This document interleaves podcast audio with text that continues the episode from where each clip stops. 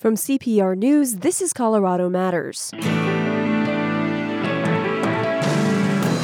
Perspective on coping with fear and loneliness from a woman who has fought cancer for years. I can tell you this for sure that you can choose your attitude even though you can't choose your circumstances. Then, nearly a third of people whose deaths are related to COVID 19 in Colorado were residents of elder care facilities.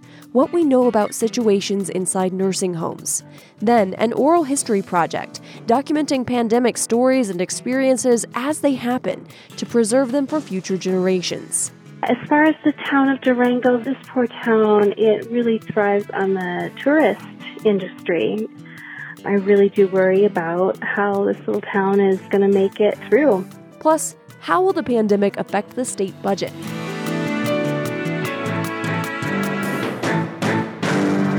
This is Colorado Matters from CPR News. I'm Avery Lill.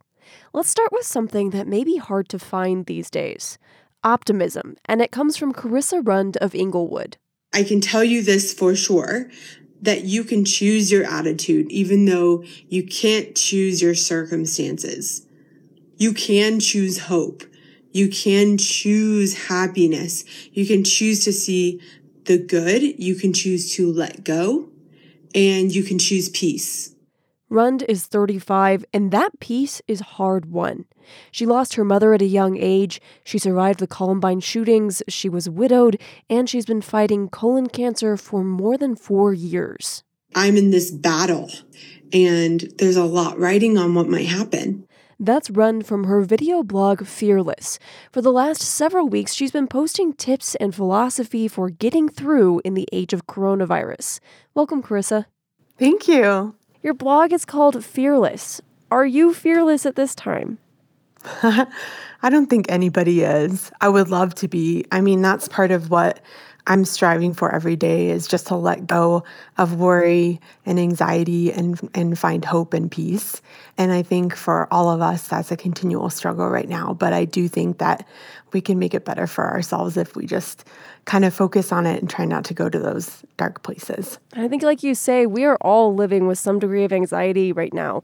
After dealing with this for longer than most people, how do you cope with fear? I think it's important to remember that fear is the deeper feeling underneath anxiety.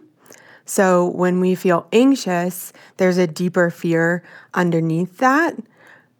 And for a lot of us, our deepest fear is the fear of death. So I actually believe through all that I've been through that the best thing that we can do when we feel anxious or we feel afraid is to really think about those deep questions that are at the heart of our anxiety, which is about where did we come from? Why are we here? And where are we going? And how does God factor into all of that? Hmm. So, not shying away from big questions. What about routines? Do you set up routines to help add some yes. normalcy? I have set up a lot of routines. Through cancer, I've had many times where I've had to be at home when I didn't want to be. And frankly, where my body still needed time to rest and my mind was ready to go but your body wins, right? So I end up on the couch for weeks, months with chemo or recovering from surgery. And I noticed that when I had a routine, when I developed a schedule, I did a lot better. My head was in a lot better place. And that's the kind of thing that I want to share with people as they're forced to be at home right now. And it strikes me that those routines are probably different than the ones you might want to set up because, like you said, your body wins. So you're having to set up these alternate routines. What might those be like? Yeah, and I think our our natural instinct, and it's okay for a few days. There there was a lot of shock, and I think there still might be, and so it makes sense that we would need some time to sort of catch up and figure out what it is that we need to do. And once we get to that point, I think it's really important to do things like change your clothes, have a schedule, make a list of things that bring you joy, three good things so that you can keep your focus on what you can be grateful for on the good. And part of this is having gratitude. You tell the story of a friend whose child was seriously ill. What did they focus on? Yes, that's my friend Joe. And her little girl was born with a congenital heart defect. And so it's given them this perspective that I think is incredible, which is Like, let's not focus on what's out of our control. Let's not focus on what could happen. Let's really just appreciate what we have and what she is right now. And they talk about how one day they couldn't think of anything to be grateful for other than that things hadn't gotten worse. And they decided that that was okay because her and I both believe that joy and pain can coexist. And we've both seen that in our lives. Sometimes we feel both of those strong emotions in the same moments. Mm. And we're all at a physical distance from our friends right now, and we can't just go to the office, go to dinner. You talk about the need for what you call a battle buddy, and that's more than a casual friend. What does that battle buddy do? Yeah, phone a friend. I think this is really, really important. And when I talked about battle buddies in my Fearless vlog, I was talking specifically about my friend Alicia. So, Alicia and I met in a very sweet that was a circumstance neither of us wanted to be in. I was getting chemo at the infusion center, and she was getting a different kind of infusion that keeps her alive. We just hit it off immediately. We just really learned to rely on each other. And so for me, she's somebody that I can tell the truth to no matter what and confess my fears. And I think the big difference with like a battle buddy is they help you fight the battle. They don't just say, That's too bad, I'm really sorry she says, Hey, what can we do about this? How can I pray for you? What, what can we do to make this better? What do you think is the next step? She points me back to hope. And I think that's what we need. We all need in somebody. I really like that. You actually say in one video that cancer has brought you a ton of blessings. How is that? I think it's a blessing to realize your mortality. And I know that's really hard because I know that's what a lot of people are struggling with, but it gives you a lot of gifts, all of which I would give back, by the way, because it's painful. So I'm not going to tell you that it, it's been worth it and I would do it all over again. It's it's an amazing amount of physical pain that I've been through and a lot of suffering. And I don't know if I'm going to make it. I have an 8% chance of survival through cancer. But because it's happened and because it is happening, I want to be able to find the good in every situation that I'm in. And in this situation, it's good that I'm able to really evaluate my life. And I think people have this opportunity right now. Are you living for purpose? I believe that the best way we can live, the best thing we can do with our lives is to give it to other people, to serve other people. So I think it's a really good time to anchor yourself in that. I also wonder, as someone who's dealt with isolation and illness for years now, what is it like for you watching so many people wrestle with this for the first time? Oh, I feel so much empathy for people who are wrestling with this. It's really hard. I think all of us have realized on a deeper level that we were made for connection and we weren't made to be alone. So, my hope is that when we all come out of this, we'll have a greater sense of our interconnectedness. We'll develop even stronger relationships with each other. We'll see even more value in other people. And I just want to encourage people who are grieving or alone or isolated that it will get better. Carissa, thank you so much for joining us and sharing your story. Thanks for having me, Avery. Carissa Rund lives in Englewood. Her video blog, Fearless, is on Instagram at Carissa Rund. When we come back, preserving the history of the pandemic as it happens. This is Colorado Matters from CPR News. The majority of CPR's funding comes from individual donations. Because not everyone can give, those essential donations mean CPR can be here for everyone in the state. It means that CPR reporters can continue to cover the news and emerging stories in Colorado, stories that impact all of us. And that CPR Classical and Indie 1023 can continue to fill your home with the music you love. If you are in a position to donate, it's easy to start making a difference at CPR.org. We are living in historic times a global pandemic, stay at home orders, millions suddenly unemployed. History Colorado wants to capture it as it happens so future generations can understand what it was like. They're collecting stories from everyday people. This one is a phone message left by a Durango woman. As far as the town of Durango, though, this poor town, it really thrives on the tourist industry. And two years ago, it was the 416 fire out here, which really shut things down. And now with COVID, the train is not running, the restaurants aren't open, people aren't here visiting, and this town really depends on those visitors. People are really following the the social distancing restrictions, and um, I really do worry about how this little town is is going to make it through. Jason Hanson is the Chief Creative Officer at History Colorado. Welcome to Colorado Matters. Oh, thank you so much, Avery. In that message, you can feel how personal this is, her concern for Durango. I guess that's the beauty of an oral history. Can you describe what you're trying to capture with this project? Yeah, happy to. We knew when we saw COVID coming our way that as a community oriented education organization, we had a lot to offer. And I think, like a lot of folks out there, we transformed a lot of what we were doing to share it digitally with people. But we also knew that we had to document this moment, that it was really our mission to do so. It's, it's history in the making. And so we launched a wide ranging project to collect Coloradans' experiences during this pandemic. We set up a lot of ways for people to share their story. They can fill out a survey, which is available in English and Spanish. They can keep a journal or, or write reflections on their experiences. They can share photos or videos, like howling videos.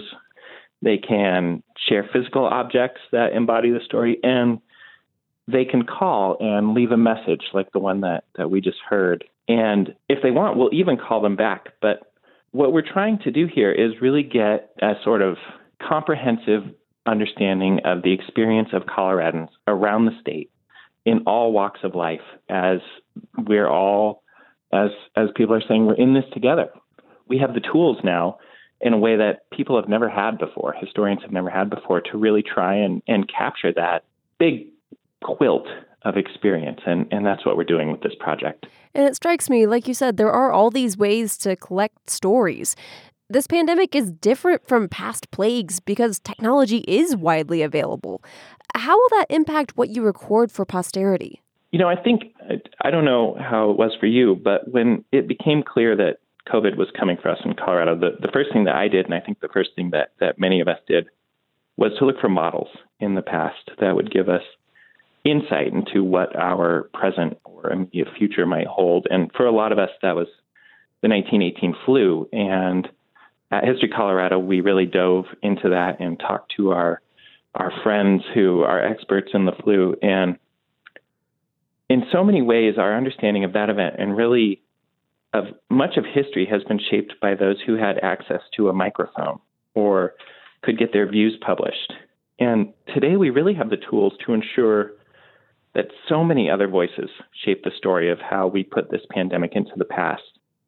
And that's what we're trying to accomplish. The, the result is going to be a much more informed understanding of, of what life was like for all of us and why we made the decisions we did. And I really think it's it's an act of kindness and, and generosity that we can do right now for future generations so that when they find themselves faced with another situation, sometime in the future that they are looking back for models from the past, they can look back and really understand why we did the things we did and what it was like for us, and hopefully take comfort in that and gain insight from it that's going to help them. Now, you're not asking data questions like how many masks are available in your town. You are asking about daily life, things like how are you navigating work and family needs, what will you remember about this moment. Why are you asking these sorts of questions? That's right. Well, the, the questions about how many masks, those are really important. And those are being documented. So I don't want to downplay the importance of those questions. But the questions we're asking are the questions that, as a historian, I often want to know about when I look into past events, and they're they're much harder to find answers to. And so we really want to give people that that opportunity to share their story um, because I think we all have an important story to tell. This uh, to understand what the coronavirus pandemic means for us is going to be everybody's story, and so it's it's going to be so much more than just the statistics. In fact, I think most of us, you know, when when we want to understand something, statistics are a really useful starting spot. But we seek out deeper understanding uh, those human stories, those human narratives that connect us and really help us gain insight into what this is going to be like for us as well. And if I understand you correctly, it sounds like maybe oral histories aren't the best place to capture those statistics. Oral histories can be great if you're taking an oral history from a statistician or a public health official. That might be uh, the right place to capture those statistics. But uh, I think we would not want to limit ourselves to the oral histories that can just give us those statistics. Uh, what we're looking for is really that that full spectrum of people's experiences. And so the you know the oral histories that uh, we conduct, um, that's part of that. If you want to ask us to call you back, we will happily call you back and, and conduct an oral history or, or just listen to your story. But the oral histories that, that we conduct, you know, are going to have lots of texture and hopefully be augmented by people's own video diaries, for instance, or their own essays or journals or uh, their short answers to some of the questions that we are asking online. And when we add it all up together, it's going to be something that we've we've really never had in the past. This this more comprehensive understanding of really how we shared this experience. Now let's get to some of these oral histories that you've already received. Um, you're hearing what parenting is like. A man in Denver called in to say he's using his time at home to teach his daughters how to ride a bike. On the other hand, here's a woman who is at a loss for how to juggle working from home and keeping her kids engaged in offline activities. I have a three year old and a six year old. And in our normal life, we don't really spend a lot of time at our house. My husband and I go to work every day, sometimes into the night. My son goes to elementary school. My daughter goes to preschool after school and on weekends. They have sports and music lessons. We go to birthday parties and church. We eat at restaurants and play on playgrounds. We take trips and visit friends. Now that we've been told to stay in our house for weeks on end, I'd love to say my children are discovering all kinds of wonderful things that we have here and spending lots of time together. But mostly they sit watching streaming videos or playing games on their iPads. From social media, it seems like all of my friends are creative parents doing amazing activities with their kids, and it's not like I haven't tried anything, but I'm supposed to be working from home at the same time, and so is my husband, and mostly it's just easier to let them stare at those screens. This is so honest. It paints a picture of family life before and during coronavirus. Do you feel like people are telling like it is and not putting a rosy face on things? Yeah, I've been, I don't want to say surprised, but it's been really affirming to hear how honest people are being. And I think it's just, uh, we all sense that we are living through something momentous right now. And we're all really aware that this could have big and sometimes permanent ramifications for how we live our lives. And people, I think, have been just incredibly honest, sometimes heartbreakingly honest. And it's something that I just want to thank folks for doing are there people that you haven't heard from yet that you want to make sure that you reach, different types of experiences that you're hoping people will share? You know, I wouldn't put a checklist out there, but I want to hear from really everybody. I mean, I want to hear from the parents who are trying hard to make it work. I want to hear from people in the Four Corners who are dependent on tourism. I want to hear from doctors and first responders and grocery store workers. I want to hear from people on our tribal reservations in Colorado. I want to hear from folks in high country communities that are trying to grapple with really some of the the most um, dire impacts so far. I, I really I just want to hear from everybody. The goal here is that collectively, from all of our individual stories, our Colorado story will emerge. Everybody has a piece of this quilt. A hallmark of this time is that schools are closed. Students and teachers, they've been thrust into this experiment in online learning and remote learning. Let's hear from a high school teacher.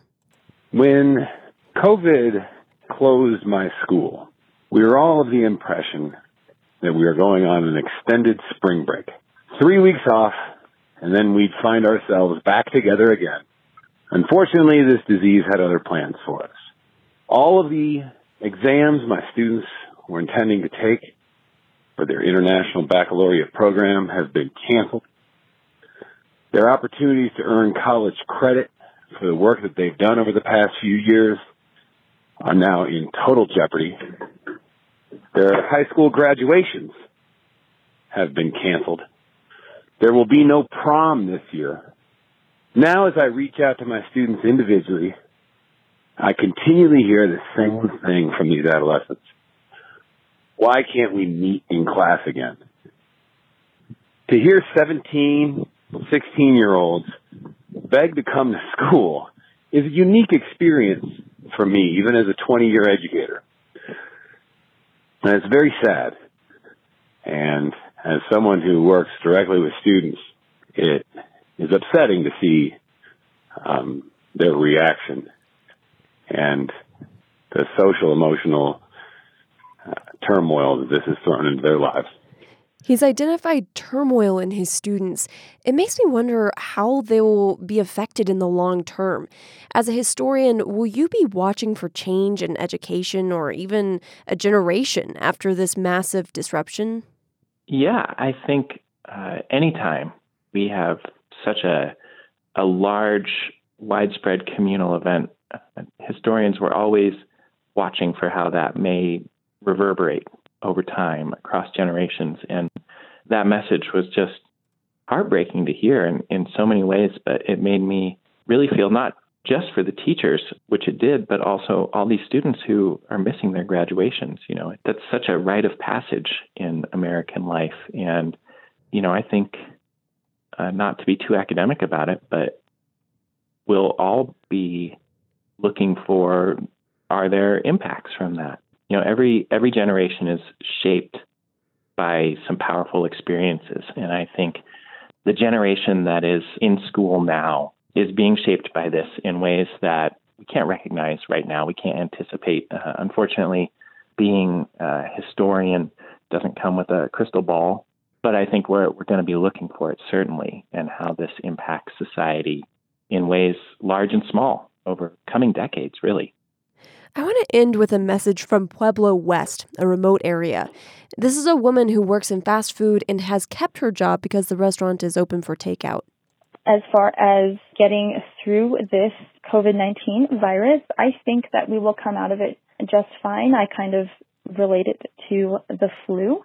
When we were first introduced to the flu as humans, we were very um, weak, but we eventually found ways to prevent it and make people better. So I think that's what's going to happen with this new virus. It's just going to, you know, maybe extend into the future a little bit. We have to know our way around it, but it will get better. And I truly believe that for everybody.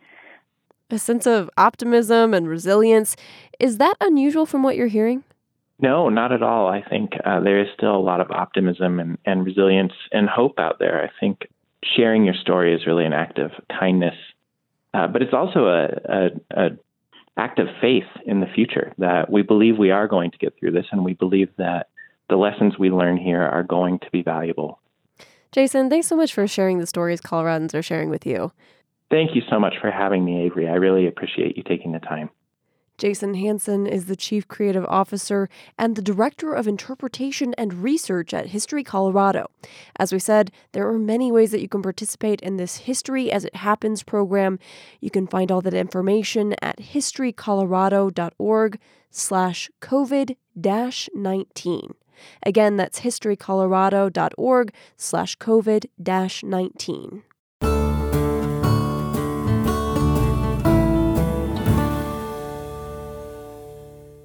As many as 19 people have died at one nursing care facility related to the coronavirus outbreak. 14 of those cases are confirmed. The other five are awaiting test results or others' confirmation. The Centennial Healthcare Center in Greeley is the facility, but it's not alone. Dozens of elder care facilities in the state have outbreaks of COVID 19. Reporter Lindsay Fendt has been investigating this for CPR News. She joins me by phone. Hi, Lindsay. Hi. Before we get into your latest findings, I want to look at the big picture. Thinking back more than a month ago, a string of deaths at a nursing facility in Seattle essentially put the coronavirus on the map in the United States. So officials here had some warning about the vulnerability of these places. What protections did they put in place for elder care facilities, and how early were these actions taken? So Governor Polis announced restrictions uh, and restrictions on both visitation and communal activities on March 12th. Uh, this was a day before the federal government took those same actions, but it was a week after the first confirmed COVID 19 case in Colorado. And the reason they didn't immediately institute restrictions uh, was because socialization is so important for the well being of people in nursing homes. Uh, and that made it very easy for the disease to spread. Uh, Randy Kuykendall, the director of health facilities, explained that in an interview with me. Healthcare facilities, by their very nature, are designed around communal living. These are their homes. And so, as in your own home, you know, when one person gets a cold, it's pretty difficult sometimes to keep uh, other people in the house falling ill as well. And so there were also orders for the health department to begin inspecting facilities with in, with known infection control issues. Um, but the lack of personal protective equipment in the department uh, made them have to wait about 10 days to really ramp that up. Now, what portion of the deaths in Colorado related to COVID 19 are from people in nursing homes? Uh, it's about a third. And, but it's very important to remember that when you look at these high numbers, that people in nursing homes, so the elderly and people with underlying health conditions, they're the people who are most susceptible to developing a serious case of the disease. So once COVID 19 gets into a nursing home, it quickly becomes very deadly. Uh, still, as of my count last Friday, uh, 81 of the 250 confirmed or suspected deaths in the state at that time had taken place in a nursing home, uh, and at least 59 facilities had outbreaks. Uh, so that information has been pretty hard to come by, uh, and it's constantly changing. I had to call all the county health departments across the state and some specific facilities themselves in order to get that information. Uh, so about five days later, the number is probably higher. That's going to change, right? About how available how available that information is. Yeah, so on Saturday, the state announced that it's going to start putting out weekly reports on infections and deaths at elder care facilities. Uh, the first one is supposed to come out tomorrow, uh, Wednesday, though we have no idea what format that information is going to be in. And there is the one facility I mentioned at the beginning. You found that as many as 19 people in that facility's care have died? Yeah, so that facility is in Greeley. It's Centennial Healthcare Center, and it's been hit particularly hard. Uh, as of Friday, they had 14 confirmed deaths and five deaths that were suspected from COVID 19. Uh, spokespeople for the facility have said that they're isolating residents and working to keep enough personal protective equipment for staff, but they haven't given that many details. Do you have any sense of why the numbers are so high there? Uh, it's been tough to get information on how these outbreaks are getting started in each facility. Uh, but Centennial did receive a complaint in February, uh, weeks before the COVID 19 outbreak, that was related to infection control. Um, it had to do with an employee who failed to sanitize equipment, properly wash her hands, and change her gloves. Uh, this type of infection control complaint uh, is the same type of thing, the same type of protocol that would be used to stop the spread of something like COVID 19. Uh, but it's important to note that infection control complaints are pretty common here in Colorado and all over the country. So, as of Friday, of the 59 facilities in the state with outbreaks, nearly half have received similar complaints in the last three years. Uh, according to Glenn Mays, a professor at the Colorado School of Public Health, that's something the whole country has long struggled with. We see that there are persistent problems with nursing homes complying with existing infection control practices that are required by the federal government, by CMS as a you know as a requirement for being able to receive Medicare and Medicaid payments. We know that this has been a vulnerability in nursing homes for a long time, and it's it's something that we failed to address. Can we even be sure that those numbers you cited are complete? We know that there are issues with testing and not enough people are getting tested. So, how do we know that the numbers are accurate? Well, that's the best information that we've been able to get. And there's more information that keeps coming out. So on Saturday, the state announced that a facility in Aurora had eight people die in recent weeks, all likely connected to COVID 19. Uh, that facility is called Juniper Village. And we hadn't even come across that facility uh, as having COVID 19 deaths or an outbreak uh, once we started collecting this information. Um, but after the facility got test results for some early cases, they decided to test everybody, including the staff. And they found that more than 70% of the residents tested pers- uh, positive, and more than half the staff tested positive. Wow, that's incredible. What are the chances that Colorado would come cl- would close one of these nursing homes or more than one of these nursing homes to slow down the spread and protect the residents who still live there?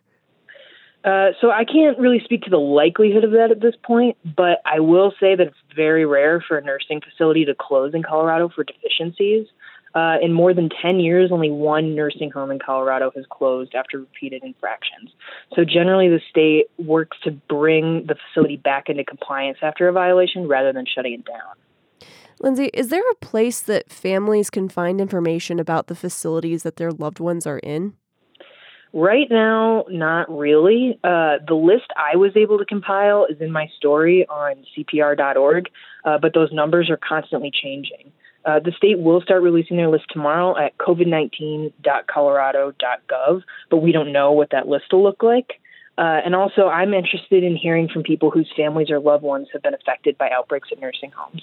If you have any information you'd like to share, please email us at CPR, uh, news at cpr.org. Thanks, Lindsay. Thank you. Reporter Lindsay Fendt has been covering nursing homes during this coronavirus outbreak for CPR News. Up next, how the pandemic is affecting the state's budget plans. This is Colorado Matters from CPR News. Uncertainty is all around right now, but you can be certain that CPR News has what you need in the middle of the coronavirus pandemic or anytime. I'm News Director Rachel Estabrook. Keep up with the latest on the public health situation, the unemployment crisis, and stories that have nothing to do with the pandemic that will help us all remember the wider world out there. Tune in for news and analysis on the radio and sign up for the Lookout newsletter at CPR.org. Thank you for tuning in to CPR News. As people try to get by day to day during the pandemic, state lawmakers have one eye on what's to come budget cuts. That's just one of the discussion points in the latest episode of Purplish, the politics podcast from CPR News. Criminal justice reporter Allison Sherry joins Purplish hosts and public affairs reporters Andrew Kenney and Bente Birkeland. I think we're in week three of recording Purplish remotely from our separate homes, not in the studio booth. So I missed the studio booth. how is the work life balance going for both of you? Well, um, you know, personally, I have two tiny children under the age of five in the house all the time, so there's that. But um, also, I think just professionally, I really miss getting in people's faces with my mic um, in person and making them talk to me. I, now I'm doing that on Zoom, but I am mm-hmm. seeing a lot of kitchens and uh, sheriff's deputies' offices and that's kind of our new reality. But I look forward to the day that we get to go back and talk to people in person. Definitely harder to track people down. Although everybody is home, right? So, or most people are home. So you can, you know, if you can't get them, they're just, they're purposely avoiding you. yeah, they have no excuse. they, yeah, exactly. well, I, I, definitely miss being in the Capitol and, and the just kind of spontaneous things that happen in, out in the real world. But I like being able to go into my backyard and dig things up when I get overwhelmed with reporting. And yes, I've been hearing a lot of people's children and, and seeing a lot of their houses too. Well, for this episode, we are going to check in on the COVID 19 pandemic that's still dominating pretty much everything. Yep. And uh, in our line of work, we're talking state government, the state legislature, the justice system, and we'll talk about some key dates and actions coming up and a lot of other things that we're trying to keep track of. A lot of people are looking at the 2020 Joint Budget Committee schedule. That's important because lawmakers still need to pass a budget to keep the government running. The fiscal year starts July 1st, and we're bracing for some pretty significant budget cuts. Yeah, and they're even cutting for this year already. Uh, Governor Polis's budget chief sent out a letter to the state departments, told them to consider delaying grants, delay making hires, even maybe, if possible, delay implementing some of the new laws that uh, state legislators passed in the last couple of years. And overall, it asked them to find ways to return, you know, $43 million to the budget and all at the end of this fiscal year.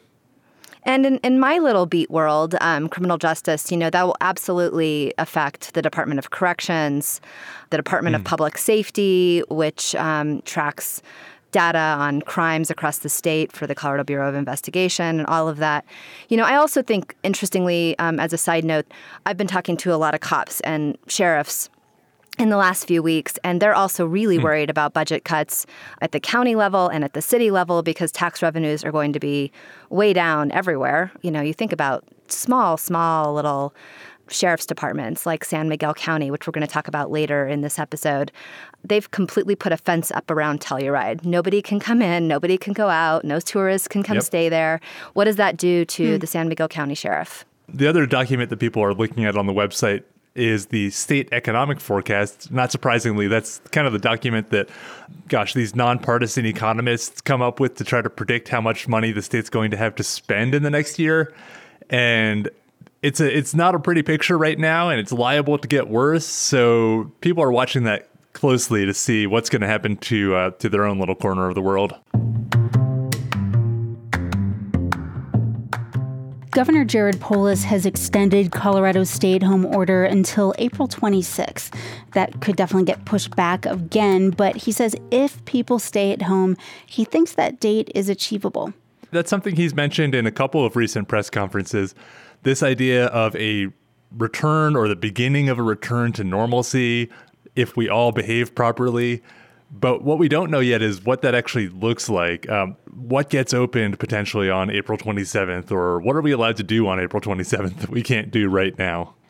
And some lawmakers have had questions for the governor. The House Republican caucus, all 24 of them, sent a letter asking for details about how Polis will decide when the state can reopen and Will he look at infection rates or hospitalization rates? And I've been super fascinated by um, in the criminal justice system this notion of a speedy trial and how coronavirus has upended some of that a week or so ago, I was talking to the Adams County District Attorney, Dave Young, and he was telling me that once mm. you are arraigned, the clock starts and you are guaranteed a trial six months from that date. So when they have closed courts and they've pushed most proceedings back a little bit because of coronavirus, I'm curious. I think he was really worried about what that's going to mm. do and how the appellate courts are going to handle that if someone says, hey, I didn't get my speedy trial within six months, this whole thing should be tossed oh, wow. out. And so I, I'm kind of trying to track that because as this goes on, you know, and if it even goes on beyond April 26th, I think it's going to be very interesting to see how that affects, you know, criminal justice system across the state. I mean, this is going to happen everywhere.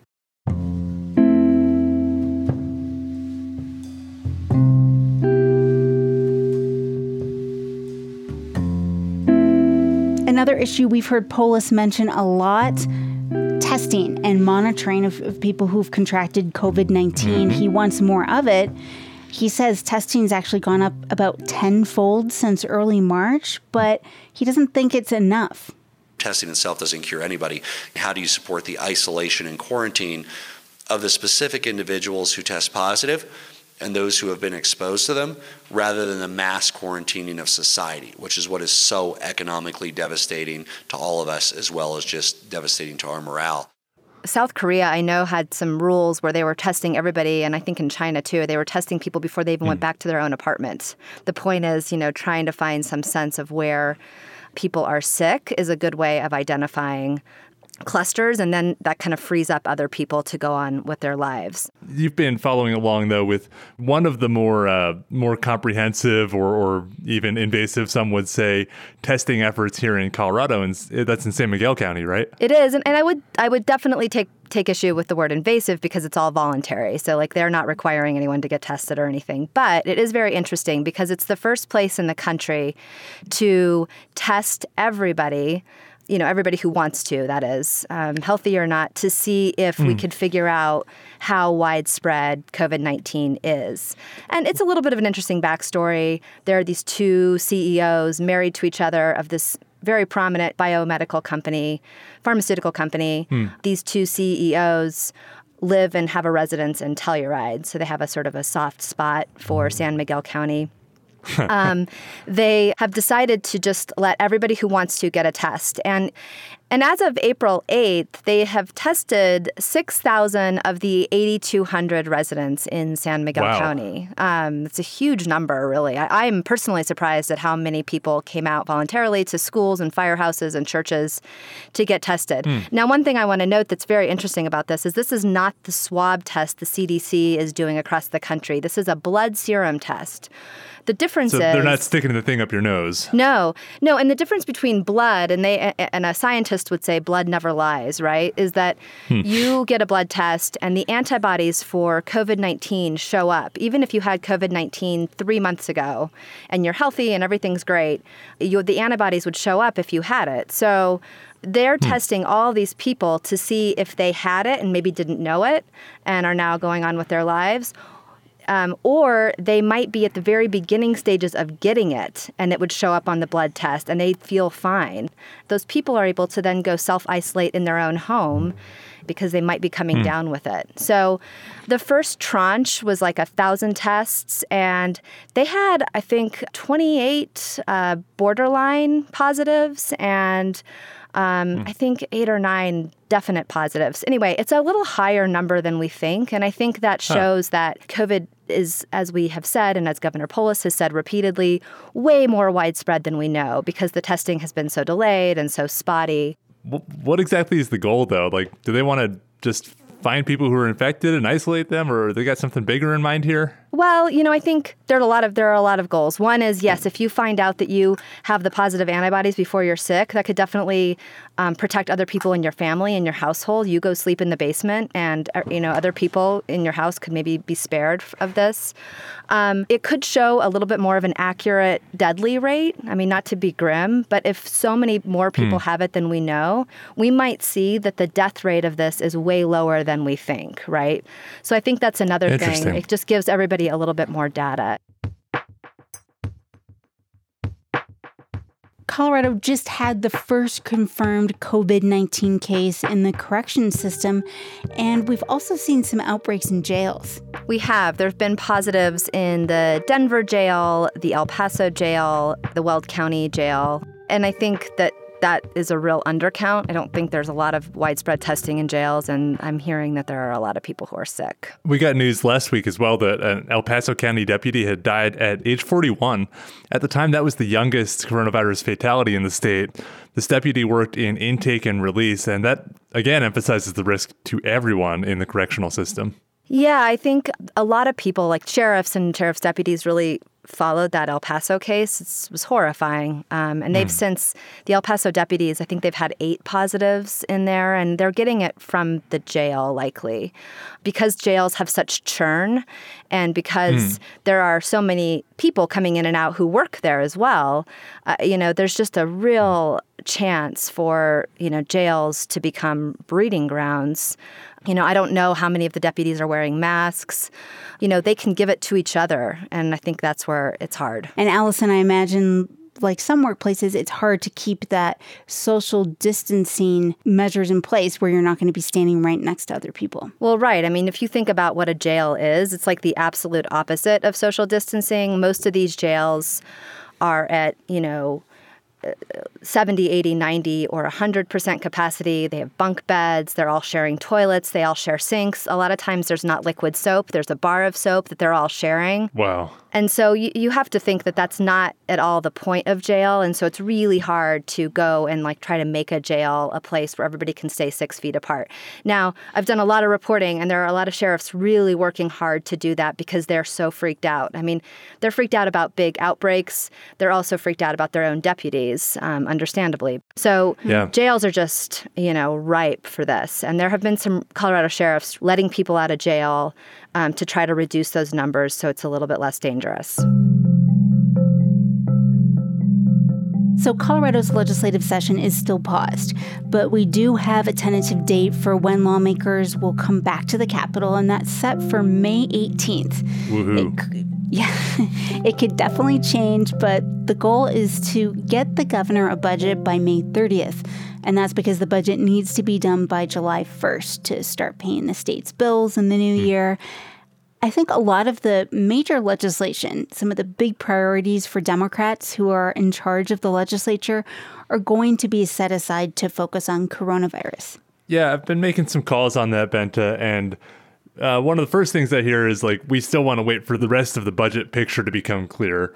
But what's becoming clear is that the budget's not going to get any better. So these Democratic leaders and lawmakers are having discussions among themselves about what do we have a realistic shot of getting done?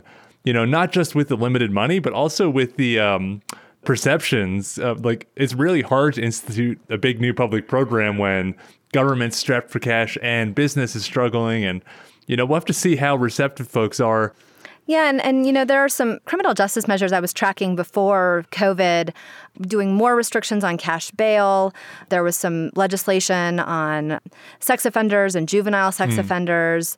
But, you know, I think some of that, I just have no idea what the new world's going to look like when they go back. I think the criminal justice system has kind of changed. I mean, there are people out on parole with technical violations that are not being sent back to prison right now because they're trying to not introduce new people into prisons unless they absolutely have to.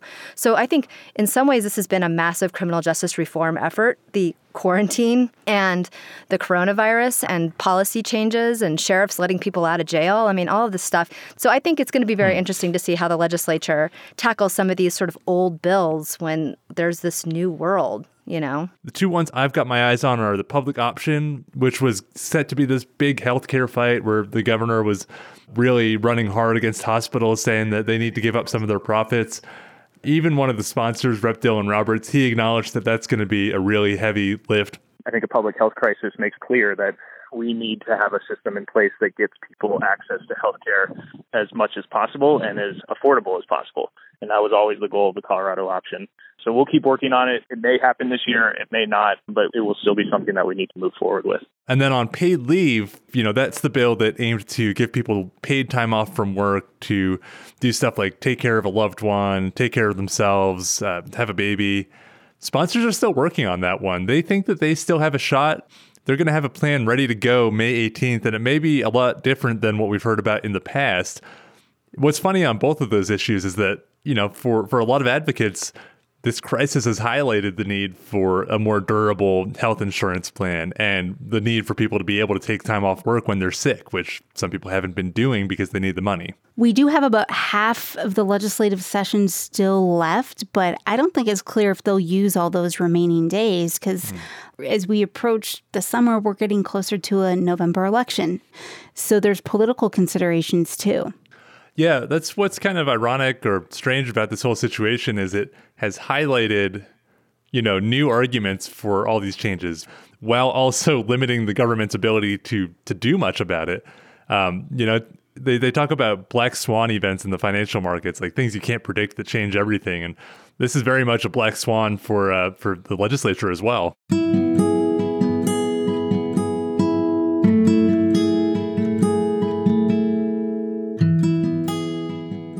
This is our final segment for this week's episode of Purplish, where we reflect on something that stood out to us over our reporting recently.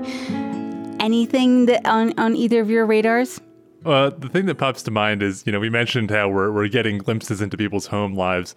I was talking to Representative Jonathan Singer about something this week, and, uh, you know, his kids were, were in the background, and he was obviously doing a great job of like juggling the two different needs but we, we he he didn't this this really cracked me up. Like he didn't um, really change his tone of voice between talking to me and talking to them or even put a pause in there. So he would be in the middle of an answer saying like and the thing that my colleagues and my constituents need to know is that daddy can't make you a sandwich right now. And so you would just end up with these kind of really funny incongruous statements that combine public policy and caring for a small child I have a small little personal story that um, is kind of it, it, sort of exemplifies. It just depends on what perspective you're looking at something in this weird world, and and and how you're going to observe it. Is I was on a bike ride with my uh, almost four year old, and um, mm. and I'm looking at all of these playgrounds around our neighborhood that have orange tape around them because the city has taped off playgrounds, mm. so because we're not supposed to be going to playgrounds, and I think they all look like creepy crime scenes. Like it looks like there's a playground crime scene every single time I'd bike by one or see one. That's I, the crime reporter in you. Yeah, that's my yeah, crime that's reporter. I'm like, image. oh, this looks like something bad happened there, but it's just taped off. But my daughter is like, Mom, the playgrounds are trapped. They're all trapped, and is that because of the coronavirus? Is that the coronavirus and the, the, they've trapped all the playgrounds? so it just depends on the perspective that you're, you know, you're looking at you're you're looking at this entire thing and sometimes it's good to have a, a child nearby to, to give you something that's you know a little less grisly CPR Justice reporter Allison Sherry, joining public affairs reporters Bente Birkeland and Andrew Kenney for the latest episode of Purplish, the politics podcast from CPR News. You can hear this and other episodes at CPR.org or wherever you get your podcasts.